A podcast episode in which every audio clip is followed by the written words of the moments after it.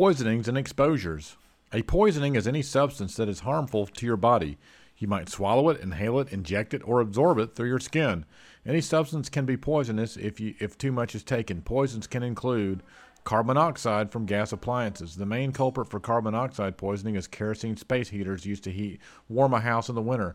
One of these space heaters can literally kill everyone in the house without warning. Carbon monoxide is a colorless and odorless gas that binds with great affinity to red blood cells. Carbon monoxide poisoning needs to be identified by EMS so the patient can be transported to a hospital with a hyperbaric chamber. Household products such as laundry powder or furniture polish. These are literally there are literally thousands of chemicals in the modern household that can result in poisoning due to exposure. Most metal polishes contain cyanide. Household cleaning agents can cause burns and drain cleaner is caustic. Pesticides. The same companies that make pesticides also make chemical weapons used in war. People that work in pest control are constantly in contact with these nerve agents.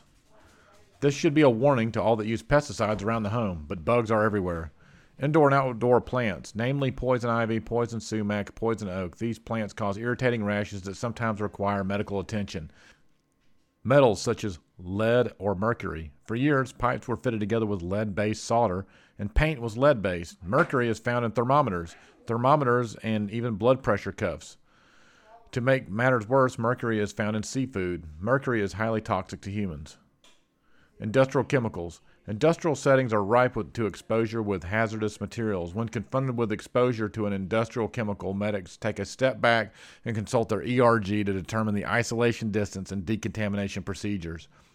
The effects of poisoning range from short term illness to brain damage, coma, and death.